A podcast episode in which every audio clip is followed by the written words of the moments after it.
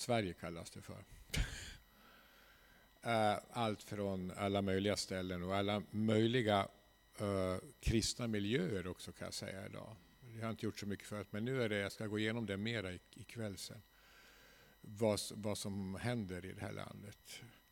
Uh, och vad som händer i landet, det står inte i tidningen Dagen, kyrkans tidning eller Världen idag. Den händer en massa andra grejer lite överallt och det är under radarn brukar jag kalla det för. Oj! Ja, som sagt. Jag tror annars får det där i ansiktet till slut. Så, nu så. Nu vet jag att den där står där i alla fall. Eh, och jag bor i Sävsjö sedan åtta år tillbaka ungefär, jag och min fru. Eh, vi hyr ett litet hus av en bonde där. Eh, han är praktisk, jag är opraktisk, han sköter om det. Så det är bra, att slippa hålla på med det. Eh, och sådär. Eh, jag drev en gång, jag var uppe i Skellefteå. Kan jag säga, och då var det så att det var en massa jobbare på Rönnstjärnsverken i Pingstkyrkan där. Eh, och jag sa det att jag, så jag hade tummen i handen så, jag, så att eh, när jag gick i, eh, i sjätte klass gjorde jag en paddel. Och då sa läraren, ja vackert var det inte men sällsynt. Och då förstod jag, det ska jag inte syssla med. Alltså. Så att jag hamnade på universitet och då sa jag till dem så här att problemet var att jag hade inget annat att göra så jag hamnade på universitet. Jag, fick, jag, kunde inte, jag var inte så duktig i det jag växte upp i Avesta, södra Dalarna. Va? Det var det mycket industrier, sågverk och så vidare. Järnverk och, och så vidare, gruvor. Och då sa gubbarna åt mig, hur ska det gå för dig i livet? Alltså, det går ju inte alls. Där. Så jag hamnade på universitet. Någonting måste man göra. Så jag hamnade där. Så så var det med det. Filkand och teorkand, ja så här är titlar. Vet du. Villägare kan det också stå.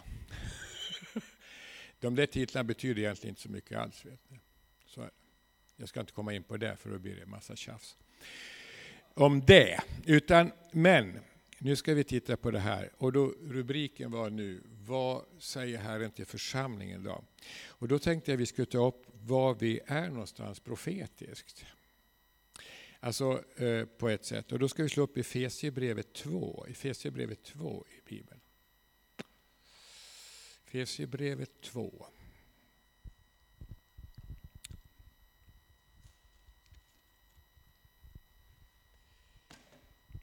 Och där är det ju då, eh, där det står den rivna skiljemuren. Vi kan börja vers 11, 2.11. Och det är ju på det sättet, alltså det är intressant med Bibelns skrifter. Det är att vissa skrifter de är på det sättet att de är omedelbara. Sen är det så att vissa de ligger och ruvar för att förverkligas när man minst anar det. Som till exempel, vi kan ta det som exempel då, eh, när Jesus skulle bli född som människa här på jorden, Jesus Kristus. Då står det, när tiden var inne, då föddes han. Vilkens tid? Jo, Herrens tid. Människorna hade ju inte en aning om det där. De som borde haft aning om det, de skriftlärda och de som kunde skrifterna, de brydde sig inte om att gå dit ens en gång, fast det var bara åtta kilometer mellan Jerusalem och Betlehem. Därför kom det en massa folk från Österns länder och kom dit istället. Helt sådär, helt omtumlande. Va? Och då hade det ruvat. Det, det stod om Messias i Jesaja, det stod om Messias i, i flera av de profetiska böckerna, och till och Moseböckerna och så vidare. Men när tiden var inne, då förverkligades de profetior som var. Va? Och Det där är intressant. Och så är det idag också. Eh, därför att när tiden är inne, då händer vissa saker. Och vems tid? Jo, Herrens tid. Va? Och då står det så här. Eh, Kom därför ihåg hur det var tiden ni var födda som hedningar och kallas oomskurna av den som kallas omskurna, med en omskärelse som är kroppen av människan. De oomskurna, det är hedningarna. Och de omskurna, det är judarna. Här. Och eh, i, i det här. Och de kallas för hedningar, de stod utanför hela förbundet. På den tiden var ni utan Kristus, utestängda från medborgarskap i Israel och utan det förbundet med deras löfte. Ni var utan hopp och utan Gud i världen. Det här är alltså en bestämning hur en människa som inte tror på Jesus i Sverige har det. Det är statusen inför Herren, på det sätt som står här. Det är inte så vackert. Va? Men det här är statusen. Så ser det ut. Va? Tyvärr så tror inte många att det är så, men så är det enligt skrifterna. Så det, det, det alltså, då är man helt utanför och det var så också när de skulle komma in till templet, hedningarnas förgård. Då fick de bara gå dit, de fick inte komma in till männens och kvinnans förgård för det stod skyltar att ni får inte gå in där som hedningar. Till det, utvalda, det var det utvalda folket, judarna, som fick gå in i templet. Och de fick inte gå allra inst, in, längst in heller, utan det var bara prästerna som fick göra. Och till slut var det allra heligaste, var det en kar på en gång per år som fick gå in. På Jom Kippur, alltså försoningsdagen som nyss har firats. Då fick han gå in där. Så att det var uppdelat på så vet Och vem hade gjort det så? Ja, det var Herren som hade gjort det så. Det var hans vilja att det skulle vara så. Men nu, står det, genom Jesus Kristus Jesus har ni som tidigare var långt borta kommit nära genom Kristi blod. Alltså det har skett en förändring när Gud blev människa. Att de som de har kommit nära genom Kristi blod, vilka då? Jo, hedningarna. Det vill säga vi. Har kommit nära. När vi tror på honom så kommer vi nära. Vi som var långt borta. Eh, och så står det så här. Han är vår frid. Han som har gjort två till ett och rivit ner skiljemuren, fiendskapen i sin kropp. Och Det här är intressant. Vad är det för skiljemur? Jo, skiljemuren är detta va? att eh, Israel, Guds utvalda folk, de fick gå in allra här, men fick inte de andra hedningar för gå Herrens föregångare. Men genom honom så har skiljemuren drivits bort, den har krossat i Jesus Kristus. Så vad blir det för någonting? Jo, det står så här, eh, har gjort det två till ett och rivit skiljemuren, fiendskapen. Alltså mellan judar och hedningar. I Kristus Jesus så är skiljemuren riven.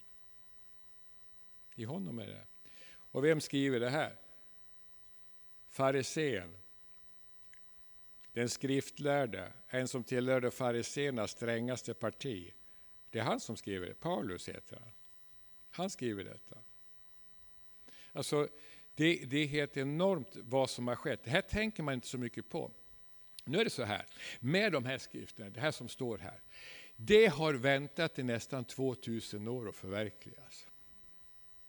Därför att efter det här, när, alltså de, när, när, när, eh, efter, när Jerusalem blev en grushög år 70 och sen 135 så drevs judarna ut ur eh, Israel och Nordafrika upp till Europa. Under de här åren så har mycket få judar uh, tagit emot sin egen Messias. Fast det står här. Det har väntat. Det här har väntat alltså. Därför gick det ut till hedningarna. Och det blev alltså då med kyrkan och alltihopa det här och håll på nu i snart 2000 år. Va? Men idag så händer någonting alltså, som inte har hänt på årtusenden. Mitt framför ögonen som har ögon att se. De andra ser ingenting som vanligt. Så att så är. De har aldrig sett och kommer troligtvis inte att se om det får en rejäl knock från den helige Ande. Och det där, det där är intressant. va? Har han satt lagen ur kraft med dess bud och stadgar för att sig själv göra det båda till en enda ny människa och så skapa fred. Alltså, Paulus säger detta, att han har gjort en ny människa av judar och hedningar som tror på Kristus Jesus som sin personliga frälsare. Det har han gjort. Men det har väntat till nu för att förverkligas. Ja, hur började det då? Ja, alltså det var ju förskingringen. Det var intressant alltså. Napoleon, det var en gubbe i Frankrike på början på 1800-talet, kejsare. De deporterade dem två gånger. Andra gången skickade de honom till Sydamerika för att bli av Men i alla fall. Han sa detta till, till uh, judarna i, i Frankrike. Ni kan få komma tillbaka till Israel början på 1800-talet. Och då säger de så här, nej men vi är fransmän. Vi ska inte alls dit. Varför inte det? Nej, tiden var inte inne. Det är så får fungera. De kunde, han kunde ha gjort så att de har kommit, men de sa vi tänker inte åka dit till de där ställena. Aldrig i livet. Varför det? Ja, tiden var inte inne. Så, så, ser det ut. Och Det är alltså profetiskt på det sättet va? att det är först när tiden är inne som det förverkligas. Och sen hände någonting, jag tänker inte allt det händer hände någonting på slutet av 1800-talet. I Paris, Dreyfusaffären. Där en jude då som var, blev anklagad för, på grund av att han var jude fast han var militär i franska armén. Och det där tände någonting. Wow, kan det vara så? Och sen var det också eh, förföljelserna i Polen och Ryssland som var fruktansvärda. Eh, pogromer kallas det för. Eh, då var det då eh, där föddes någonting i Östeuropa, att man måste nog, sionismen så att säga, att vi måste komma tillbaka till vårt eget land. Som man under århundraden, årtusenden inte alls hade tänkt var deras land. Utan de var svenskar, de var fransmän, de var ryssar, de var polacker och så vidare, judarna. Men så tändes det också där, på det viset. Va? Och så började återvandringen ganska blygsamt i början på 1900-talet. Det var några då och då som kom. Sen kom ju det utvandringen då de svåra förföljelserna i Polen var på 30-talet. kanske vi inte tänker så mycket på, men det var det. Eh, och så vidare. Va? Och sen kom ju då förintelsen, alltså mitt i Tyskland, mitt i Europa och så vidare. Och efter det, då var det klart, vi måste tillbaka, vi kan inte lita på någon egentligen Vi kan aldrig lita på någon. Alltså. Och synnerhet inte europeer av olika slag.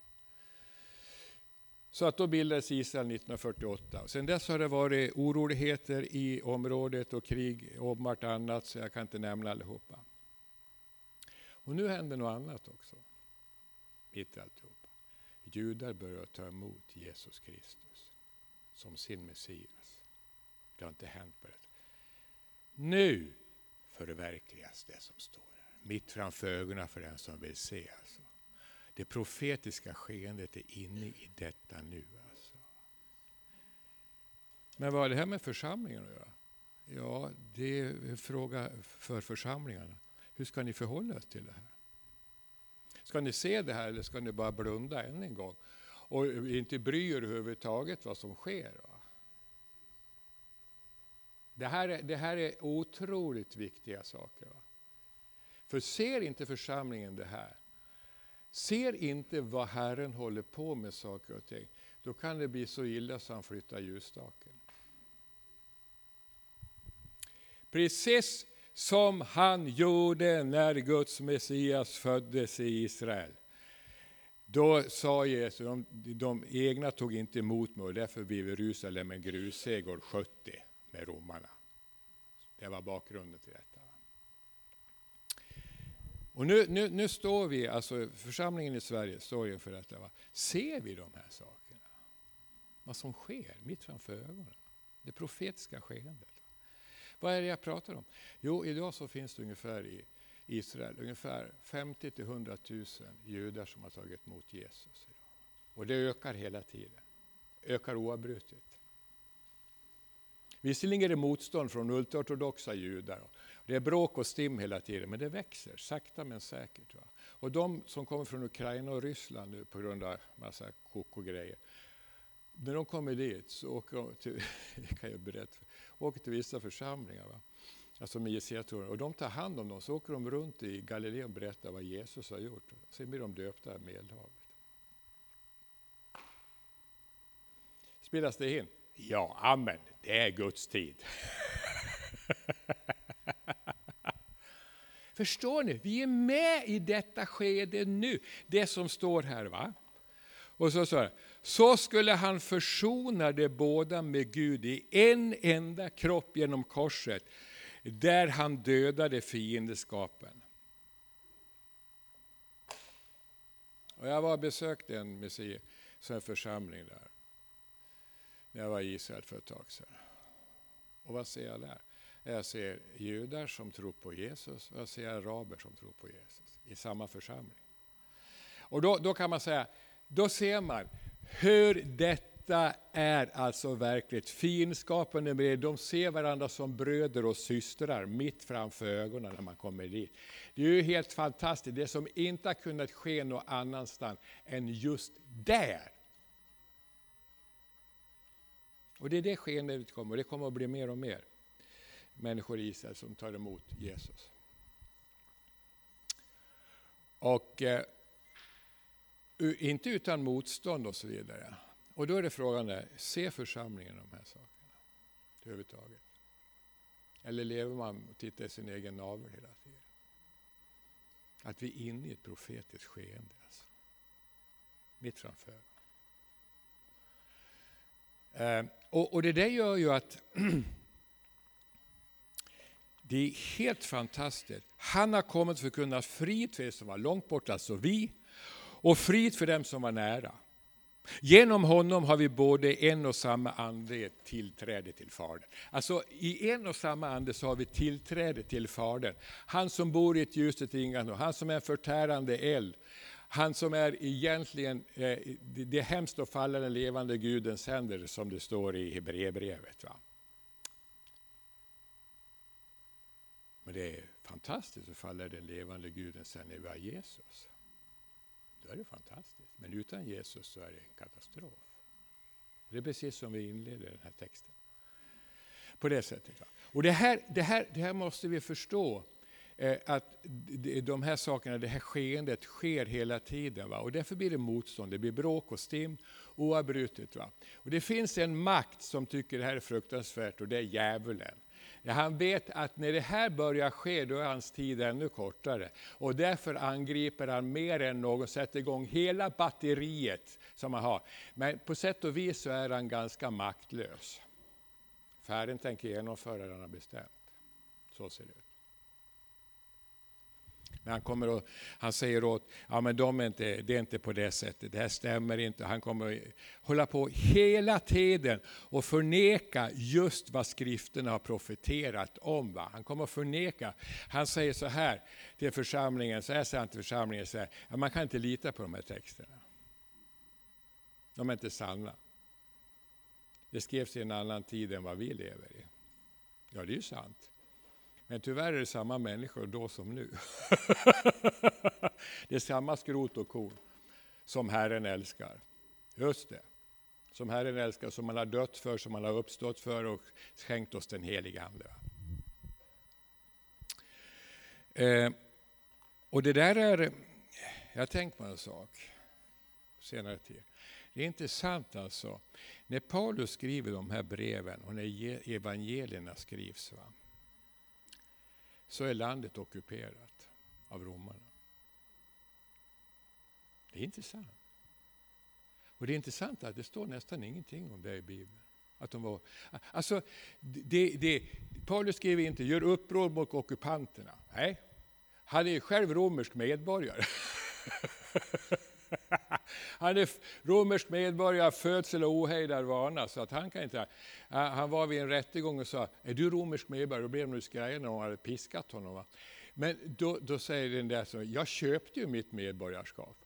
Ja, men säger Paulus, jag är född till det. Och det är därför han kan vädja till kejsaren. Men inte ett ljud om ockupationen. Alltså. Varför det? Ja, tydligen den frågan är inte så väsentlig. Just det de politiska systemen. Va? Det är inte så väsentligt som det är för oss i västerlandet. Va? Jag säger att det är bättre med demokrati än med romarnas herravälde, det måste jag ju säga. De var inga blötdjur, det kan man inte påstå. Men det frågan är, vad prioriterar församlingen? För? Vad ligger på, på församlingens hjärta? Eller församlingarna, pluralis. Är det att vara en samhällsresurs till ett samhälle som är på nedgående som det är just nu i Sverige? Eller, eller är det att vara en resurs för människor så att de blir frälsta och kommer till tro på Jesus, va? som är det väsentliga enligt evangelien och Paulus brev. Jag tror att församlingen, det här är sätt församling, prioritera det som är i skrifterna, prioritera det som ligger. Fråga mig, säger Herren, sök mitt ansikte, ska jag svara genom den heliga. Vad är det för någonting som ligger på mitt hjärta? Det är Herren. Inte bara ligger på vårat hjärta. Uh, och, och, och det, det, det, det, där är någonting har slagit mig på senare tid. När de nämner ingenting. Jesus nämner ingenting. Han säger så. Jag har inte funnit så, tro, så stor tro. Det var en romersk, en romersk soldat och överste som han fann så tro, tro på. Tjosan. Och så hade han eh, lärjungar som var siloter, Det var sådana knivar. De bara på nätterna. Eh, högg kniv i romarna på nätterna. Va? Men de blev omvända. Men de var, han tog in sådana som lärjungar också. Kul va? Så att det här är, det här är, det är intressant att se va, i det skeendet, därför att både Jesus och Paulus prioriterar inte detta. Vi måste få ut romarna, vi måste ha ett annat politiskt system. Utan de prioriterar detta, så har vi det nu. Och nu, nu jobbar vi på detta sätt. Alltså. Så ser det ut. Och du kan ju tänka på vad vi, församlingen i Kina och Indien idag, hur är de det? Ja, inte är det säkert att de kan sitta så här. Jag läste nu senast i Ljus i öster, det var ganska intressant, de, de hade buss i Kina. Och då är det så att man, inga, och sen när de och kommer en buss och hämtar folk, de står vid en hållplats och det går mun mot mun och inga telefoner för det kan ju myndigheterna avlyssna. Va? Och då är det så att då samlar man upp alla mobiltelefoner på en säker plats, så de har inga mobiltelefoner i bussen. Va? För då kan ju, ja. Och där har man bibelstudien och förbön i bussen, så kör man runt. Det är också en församling, halleluja. Ja, man, man, måste vara flexibel. Va? Man kan inte stirra sig blind på det. Jag tror församlingen måste vara flexibel idag också va? på det sättet. Va? Uh, det är ju ingenting att sträva efter att ha en församling i en buss, men nöden har ingen lag. va? Man får göra så. Man får göra på det sättet. Eh, genom honom. Därför är ni inte längre gäster och främlingar utan medborgare med det heliga och medlemmar i Guds familj. Har du tänkt på det att du är inympad med Israel? Har du tänkt på det? Vi är inympade. Alltså, vi är inympade med, alltså, med Israel. Den som tror på Jesus, han har givit ner fiendskapen, står det. Han har givit ner skiljemuren. Och därför vi är inympade med, med, den he, med de heliga. Och det står ju detta, va? och medlemmar i Guds familj. Vi som var långt bör kommer nära. Så att när du välsignar Israel och välsignar eh, Israels folk så välsignar du dig själv.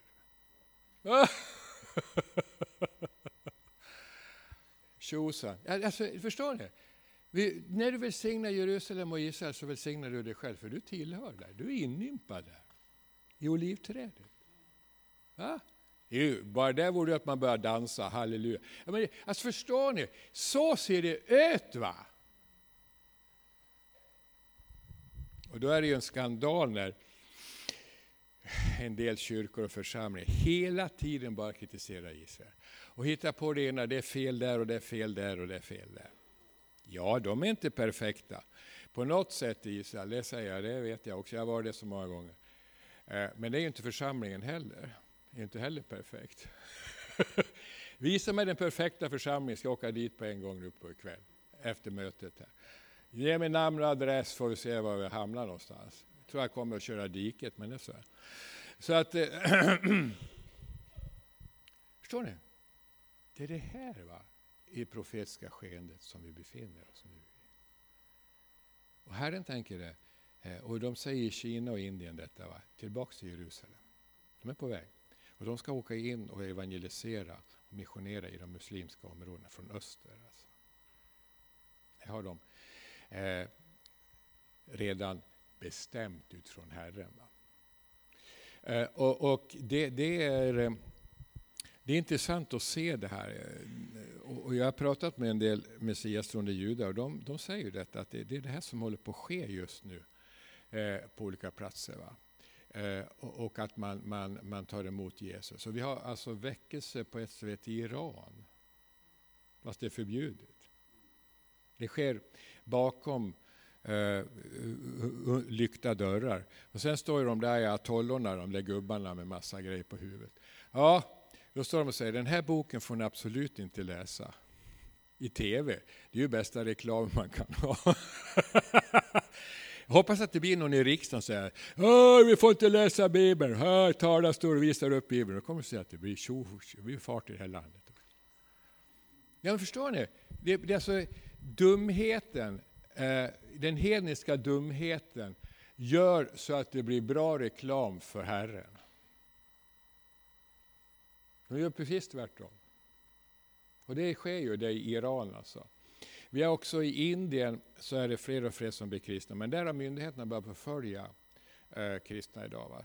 Mer än någonsin på grund av den nationalhinduistiska regimen som är idag där. Och Kina och Nordkorea är ett kapitel för sig. Det finns många sätt. Va?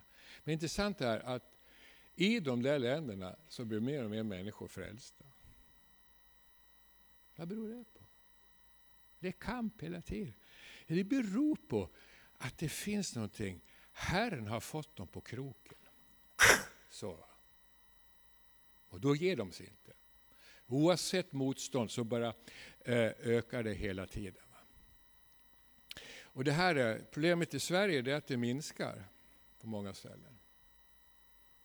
Har han fått någon på kroken i det här landet? Eller hur är det? Ja? Fråga dig själv. Har du han på kronan? Ja, vad bra. Edvin i alla fall. Halleluja. Eh, så att, eh, annars skulle du inte sitta här, va? du skulle sitta någon annanstans. I så vackert väder, ja. Eh, så, så är det. Eh, och så kommer det här. Och så kommer, nu har det här hållit på att realiseras. Vad som står i Efesierbrevet. Och i Efesos, vill ni åka dit så ligger det ju det är en ruinstad bredvid staden Izmir i Turkiet idag. Och där fanns det alltså ett Artemis-tempel en gång i tiden. Och det var stor business och mycket affärer där. Alltså det var silversmeder, de satt på amuletter av det här templet. Va? Eh, och det var för att man, man inte kunde få barn eller om man skulle råka ut för olyckor. Det var en sorts eh, okulta saker. Och mitt i denna smörja så placerar Herren församling. Det är klart det blir bråk. Säger sig självt. Så okult som det var där. Det smäller ju direkt och det gjorde det också. Så att, eh, och i detta var Efesos, så, sen försvann ju staden småningom. Nu är det, nu är det muslimskt det mesta området. Han flyttade ljusstak från de här församlingarna. Observera det. Alla sju som står i Uppenbarelseboken gjorde han. Varför gjorde han det? Ja, det gjorde för att... Eh, och det är intressant med de sju församlingarna i Uppenbarelseboken kapitel 2 och 3. Det är att efter en eller två generationer så hade det mesta mojnat. Det gick så. Det var två som fick beröm, Smyrna och Philadelphia. De fick beröm. Sen finns det några församlingar som heter Smyrna och Philadelphia. Jag vet inte varför. Nu tar ju Herren sin lupp och så glor han. Är det som Philadelphia den här församlingen? Eller så står han, är det som Smyrna den här församlingen? Sån är han. Det är bättre att kallas de taffligas sällskap. Då, då tar han inte fram några luppar. Va? Taffliga sällskap, då vet han att här är så eländigt så jag måste ingripa för att min namn ska bli förhärligat och då kommer han att göra det också. Ja, ju högre, ju högre en församling har som sin att vi är sådana, då kommer han också titta om det stämmer. Va? Det finns en sak med Herren som man glömmer av, han är sanningen. Med stort S. Han är inga en av sanningarna, han är sanningen. Och när han kommer med sanningen och kärleken samtidigt, då tar han igen, stämmer det här? Eller gör inte det? Va? Och då är det bättre att kallas som taffligas församling. För att då kommer han dit med sin heliga Ande och det bara smäller. Ja, hur länge ska jag hålla på nu? Vet jag är ju predikant, respredikant, jag kan på hur länge som helst tills de somnar. Va? Nej, vi tar, vi tar några, ja vi tar en stund till. Så ni får ert kaffe. Nu ska jag se. Det var någon som sa att jag var ironisk. Nej, men jag är ju svensk så jag vet ju hur det är i det här landet. Utan kaffe då sitter folk och tittar på klockan efter ett tag. Det värsta är när de börjar slå på den också. Eh, och då kommer det andra som jag tror vi står inför. Som kommer att uppresas i Sverige. Då står det så här, ni är uppbyggda på apostlarna och profeternas grund där hörnstenen är Kristus Jesus själv. om det här håller på att förverkligas så kommer det som står senare också att förverkligas i skrifterna. Och det innebär att eh, vi, har, eh, vi står inför nu att apostlarna kommer att resas upp i landet och profeterna. Och då blir det bråk. Från vilka då? Jo, från etablissemanget. Om jag till exempel åker runt, nu har jag inga visitkort, va? men om jag har visitkort, för det är ingen idé att ha för det, de ramlar upp hela tiden. Ja, står Jan Sköld, evangelist. Ja, säger de, eh, vad fint säger man, det, det behövs evangelister och så vidare. Ja, det gör det säkert. Så Jan Sköld lärare, ja det behövs någon som undervisar i Guds ord va? och så vidare, så det är bra. Jan Sköld herde, ja, det är någon som ska ta hand om oss, fast det är inte meningen, men så är det. Jan Sköld profet. Är inte han klok? Va? Han tror att han är någonting. Han är ju galen. Profet. Fanns väl, det tog väl slut på Johannes döparens tid. Han mötte det här vet du. Ja men det finns ju ingenting idag. Och aposteln, wow, det är inte klokt, det tog slut med Paulus. Vet, hela det där synsättet måste dödas om Herren ska få göra det han vill göra med församlingen. Alltså. Och då står det på apostlarna och profeternas grund. Och det är alltså inte skriften utan det är tjänsterna. Det är tjänsterna som det handlar om. Det är aposteln och profetens tjänst som ska upprättas. Och när tiden är inne så kommer det att upprättas och det kommer att bli bråk och stim, framförallt bland de ursäkta, religiösa. Det kommer att bli bråk. Däremot de andra som står utanför säger, Va, vad är det här? måste vi gå och lyssna. Va, vad är det för någonting? Det är inte klokt, men det var intressant i alla fall. Eh, och vad, vad, är det för någonting? Jo, apostlarna, det är ju egentligen detta va? att nu, nu upprättas det för att Kristi kropp ska komma in i det som Herren har kallat oss till. Och profeterna eh, ska upprättas, den profetiska tjänsten ska upprättas. Varför det? Jo, därför att vi hör vad Herren säger idag till församlingen. Inte vad han kommer att säga i övermorgon eller i förrgår. Utan idag. Idag är den välbehagliga tiden. Och det kommer att bli, alltså, eh, hela tiden kommer det att bli så, ursäkta mig, men i en församling så får man ändra planeringen. man kan inte stadfästa alltså saker och ting. Va? Hur det är. För att om det är någonting, Herren, ja då kommer Herren med och så kommer, skickar han några profetiska typer. Va? Ja, som, säger, som är med i församlingen också. Men som säger, nej det här, det här är inte det, vi måste pröva det här, det här går inte. Va? Till exempel, vi ska bygga världens skrytbygge. Ingen nämnd och ingen glömd. I alla fall. Eh, och eh, så bygger vi världens skrytbygge. Va? eh, för att vi ska vara en resurs i samhället. Ja, i alla fall. Bjuder in både det ena och det andra i lokalerna. Men i alla fall, mest det andra. Men då, då ja. Och så, vad, vad händer då? Jo, så före det så skickade några, bara några profetiska typer då, som kom där, där och sa att nej, vi ska inte bygga det här. Herren säger så här, utan ni ska samlas mer i hemmen. Så ska ni bjuda in grannarna. Ni ska göra så. Vi ska ha massor med smågrupper. Sen samlas vi några gånger i månaden och så eh, eh, uppmuntrar vi varandra i storsamlingar och så vidare. Och så, så är det så att alla är delaktiga. Eh, samla icke eh, samla på, på skatter på jorden där mått och mal för, för, förgör sig. Ja, ni vet han som har hand om det, Jesus Kristus. Min chef. Uh, och då, ja, då säger mått och mal, ni, ni ska, ska samla skatter i himlen. Ni vet, de här i Indien, Kina, i, i, i de muslimska länderna, de kan ju inte bygga något skrytbygge. Det är omöjligt, för då kommer polisen och skjuter dem. I Kina. Ja? Utan de måste åka en buss. Och ändå blir väckelsen. Va? Förstår ni? Alltså det är frågan om vad prioriteras? Vad ska vi visa upp inför världen? Ja, vi ska egentligen inte visa upp någonting inför världen. Vi ska visa upp för Herren och säga att vi vill följa det och vara dina lärjungar, för det kostar vad det kostar vill. Va? Det är det han vill höra från sin församling. Det är det han vill höra. Inte det andra. Han hör tillräckligt. Utan det, det är vad det handlar om. Jag säger inte att det är fel på de här lokalerna, det är inte det jag säger. Men det, det, det, detta, va? det är frågan om en prioritering och då måste den profetiska tjänsten vara i funktion. För vad är det Herren prioriterar idag och inte vad han gjorde igår? Och då måste, man, då måste det eh, Eh, förändras saker och ting. Va? I planeringar, man måste vara flexibel. Det är ju det de kristna är i tredje världen, de är flexibla. De vet att imorgon kan Säkerhetspolisen vara här. Ja, då måste man ha reservställe att samlas. Va? Där som ingen vet. Alltså, nu, och nu händer det där, där borta. Ja, men då måste vi göra så här. Så man måste vara flexibel hela tiden. Jag brukar säga så att det finns två likheter mellan djävulen och Herren. Först är, de går aldrig och lägger sig. De håller på dygnet om. Det andra är att de är fullständigt flexibla, bägge två. Annars har de ingenting gemensamt. Människor är fyrkantiga. Det är det som är problemet. Vi är fyrkantiga, jag också.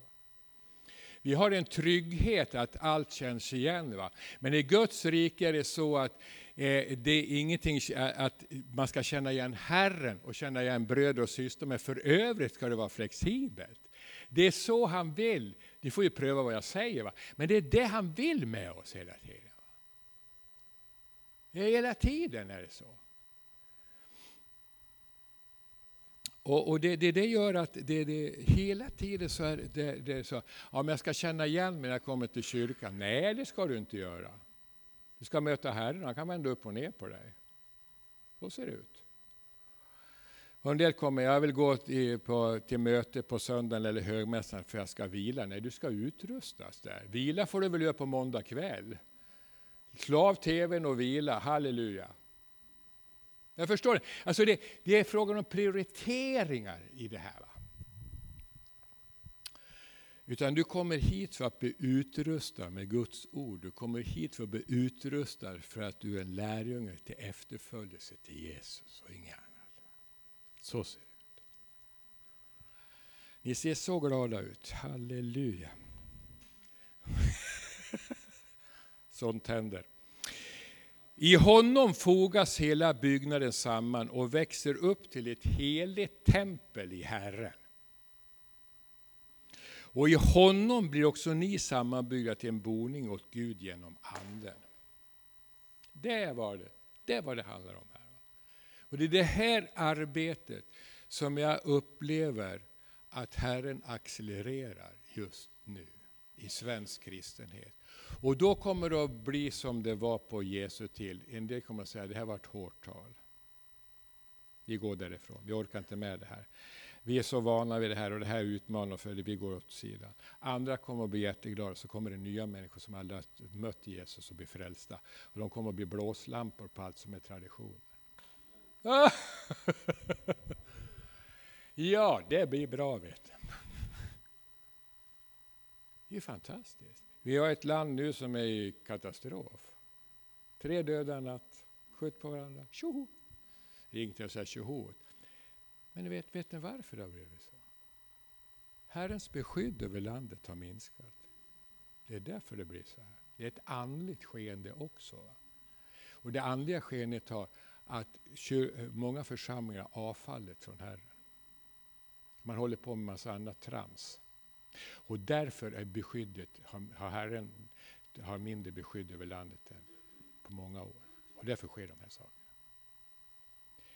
Eh, sen finns det många andra orsaker, vet jag, men det här är en av orsakerna som aldrig tas upp. Det tas aldrig upp i världen idag, det tas aldrig upp i dagen, det tas aldrig upp i kyrkans tidning, you name it. eller kristna tv-kanaler. Det tas inte upp. Men beskyddet minskar över landet därför att Guds folk har blivit ljumma som församlingen i Laodicea.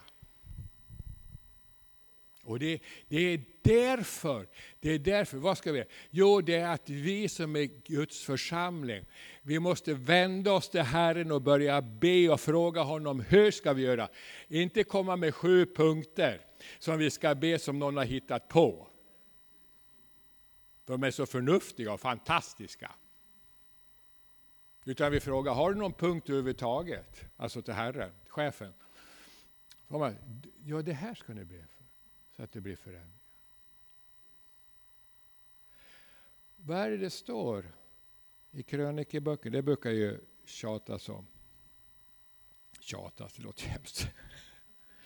Men jag har hört så många de tar fram den där versen i, i, i krönikeboken. Eh, och då står det så här, Salomos tal. Ja, det är andra.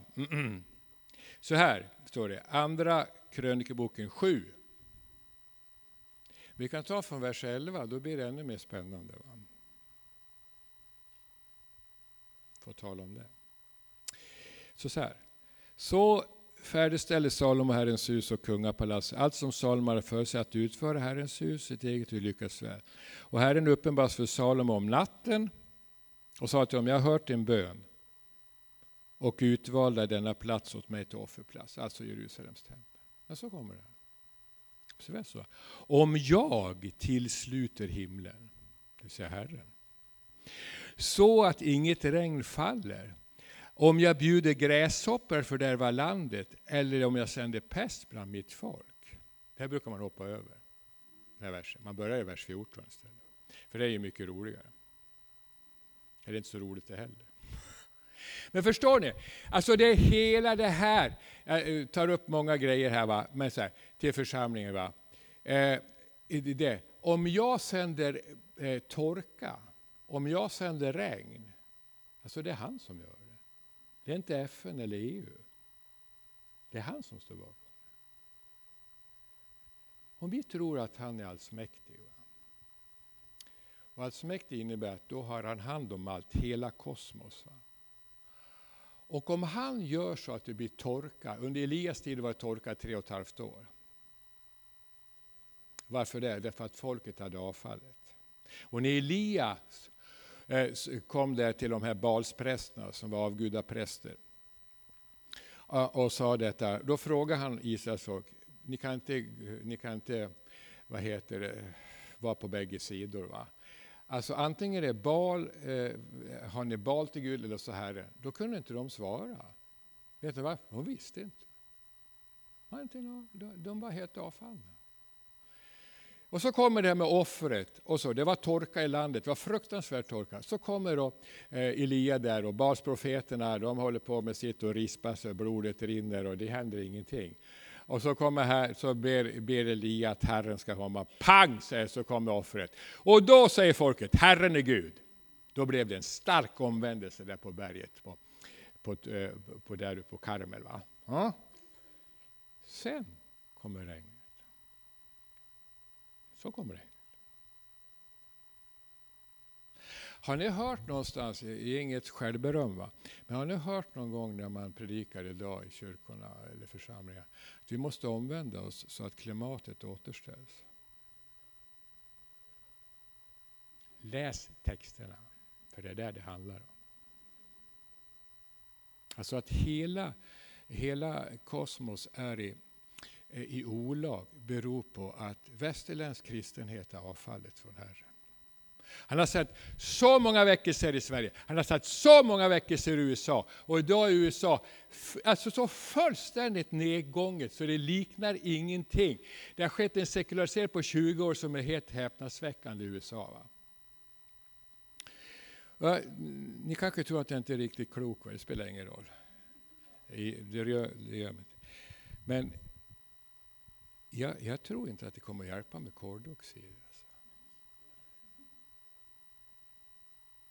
Men jag tror att om människor omvänder sig, då kommer Herren att återställa upp och det går ganska snabbt. Som man gjorde under Elias tid. Det är vad jag upplever Herren säger till sin församling idag. Amen. Nu tar vi kaffe. Jag har lite mer i bagaget. Ja, Herre, vi bara prisar dig för att du är kungarnas kung och herrarnas herre. Nu ber vi också att det som har sagts som kommer från dig ska bevaras och det som inte kommer från dig ska tas bort. Vi ber om det i Jesu namn. Amen. Ja, du får väl berätta hur länge är fikat? Ja, vi tar en halvtimmes fika. Så 20 över börjar vi här igen.